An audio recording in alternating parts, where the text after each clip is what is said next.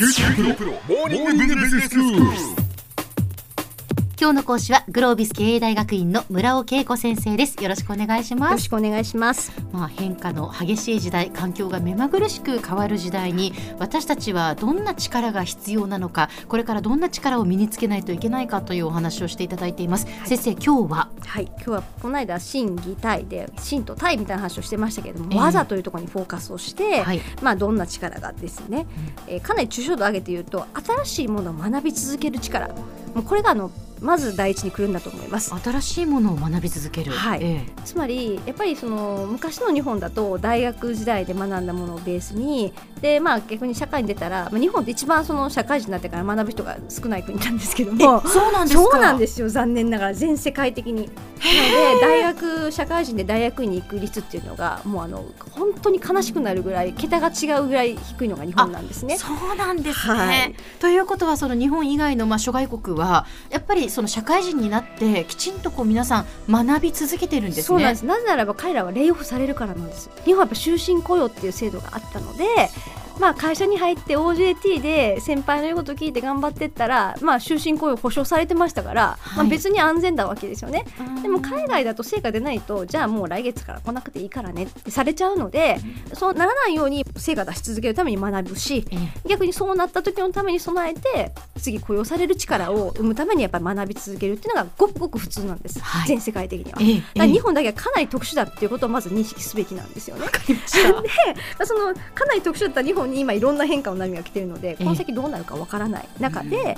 なおかつやっぱり今ってそのいろんな技術の進化によっていや今まで人間がやってきた仕事だけどそれいらないんです人間じゃないんですってことが起こっていくと、明らかに人間が余っちゃうわけですよね。ええでも一方で、うんと人は足らない、でも足らない部分ってどんな能力なのって結構やっぱりそのデータを扱う力とかまた違う能力だったりとかするので、ええ。まあ、ミスマッチが起こっちゃってるわけですね。で、まあ、新しいものをいろんなものを学び続けながらこの先の時代って次の能力開発してまた次の時代に備えてっていうことの連続の中で生きていく時代に入っていくと思うんですが、はいまあ、日本ってやっぱり技とかなんか学ぶっていうとすぐ資格ってなってなんかおかしなぐらい資格好きなんですよね。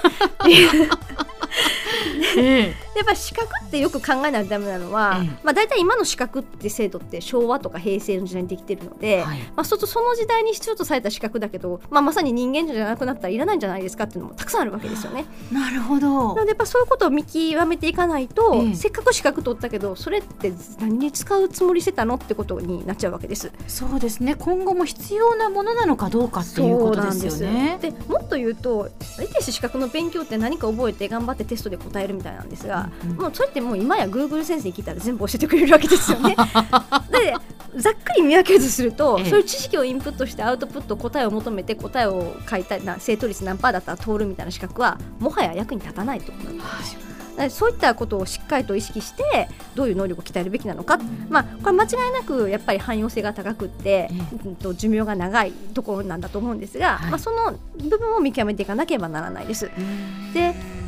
一言で言うとやっぱり今一番の人間の、まあ、人間のっていうとあれですが人間の脅威は AI なんですよね。はいはいでシンプルに言うとだから AI ができないことを考えるといいですよね。AI ができないこと、はい例えば AI は何ができないですかね？ね、あの基本的にはうんと感じることとかはできないので、あはいはい。まあ、人間のコミュニケーションとかでもそこ絶対人間にしかできないところですし、でも一方で AI は数字を、ね、扱ってパターンがあるようなものってまあ圧倒的に強いわけですよね。ええあとやっぱりマニュアルがあるものはいだから例えばコールセンターとかがあって、ええもうそのマニュアル通りに大体答えたらいいですよみたいなところに関しては、まあ、ここって間違いなく自動化されていくはずなんですね。なのでそういうふうなところに関しては、まあ、AI にお任せしてえでそれができないような例えばじゃあ数字って話していくと計算とか当然そっちの方が早いんですが、まあ、そこから何が言えそうかとかそんな解釈をしていくあるいはそこから出揃った中から最後意思決定する、まあ、そこは絶対人間に残るはずなんで、ええまあ、そんなことを考えておかなければならないということですね。はい。で今 Z 世代って言われるんですが、まあ、に大体 Z 世代。Z 世代っていう何ですか Z 世代って？25歳以下ぐらいの人たちが Z 世代で、もう生まれた時からデジタルがごくごく普通で、ええでええまあ、彼らの特性っていうのがあるんですけども、はい。まあなんかリアルのコミュニケーションはあんまり好まないとかね。で、まあ、最近だとリアルに会うよりもスカイプのみとかズームのみとかって言って合わないちょっと待ってください。ス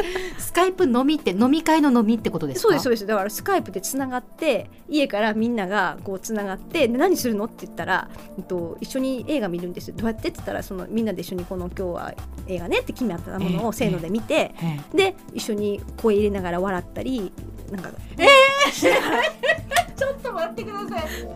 普通なんです。そうですか。私も初めて来た時びっくりしたんですけど普通なんです。調べちゃいました。あの検索ちゃんとツイッターとかで検索するとスカイプ飲みって出てきます。出てくるんですか？はいスカイプ飲み。みんな知ってますよ普通に。ズーム飲み？ズーム飲み。なんですか？ズーム飲みって。それズームっていうのもそれもスカイプのようなそあのチャットそういツールなんですね。うツールなんですはい。ね、いやそれでつながって。うわいけない。知らないな なのでやっぱそんな世代が普通になってくると、ええ。まあ、わざわざ出かけるとかないでしょうし電話で知らない人と話すみたいなことしたくないわけなんで、まあ、ほとんどのコミュニケーションツールは多分チャットとかになっちゃうはずなんですよね。えええ。で今度はだからそういうふうなところの感覚も理解しておかないとダメですしだから新しいものを学ぶっていうのは能力開発だけじゃなくて、えはい。まあ、彼らの世代がどんなことをやっちゃってるのかとかなんかどういうツールがあるのかとか、まあ、そんなこともやっぱ、ね、理解していかないと完全にもう何言ってるんですかって会話が成り立たないんですけどみたいなことになっちゃいますよね。本当ですねまあ、あとやっぱりさっき少し言いましたが空気読む力感じる力で察するとか、ええ。空気読むとかっていうのはまだまだ AI 無理でしょうから、はい。まあ、これやっぱ人間しかできないコミュニケーション残ってくると思いますし、あとやっぱ思考力の中でも、うんまあ、創造的に物事を考えて新しいものを考えていくようなところだったりとか、はいあと物事統合的に考えていくところ、まあ、AI は基本データがないと,、ええ。まあうん、と何もできないので、ええ。だから誰もチャレンジしたことがないデータがない世界に関しては圧倒的に弱いので。なるほど、あのそういったところに関してはやっぱり人間でしょうし、ええ。まあ、あとそこからその仮説こんなことありそうだよねみたいなことを仮説をバンバン出していくところなんかも、まあ、間違いなく人間に残る能力。そして最後はやっぱり実行していくっていうのはあのいくら頑張っても AI には、まあ、我々が生きてる時代には無理かなとは思います。ええ。100年後200年後は分かんないですけども、はい。なのでいろんなものプロジェクトを最後までなんか成し遂げていく形にしていくような人巻き込みながらやっていく、まあ、そんなところはやっぱり人間に残っていく力かなというふうに思います。では先生今日のまとめをお願いします。はい、まずやっぱり新しいものを学び続けるということについて感度を高めることがとても大事ですし、まあ、やっぱり AI ができないことを考えると人間に残ることが見えてくるのでまずはじゃあそうすると AI って一体何ができるの？そんなところから考えてみると良いのではないでしょうか。今日の講師はグロービス経営大学院の村尾恵子先生でした。どうもありがとうございました。ありがとうございました。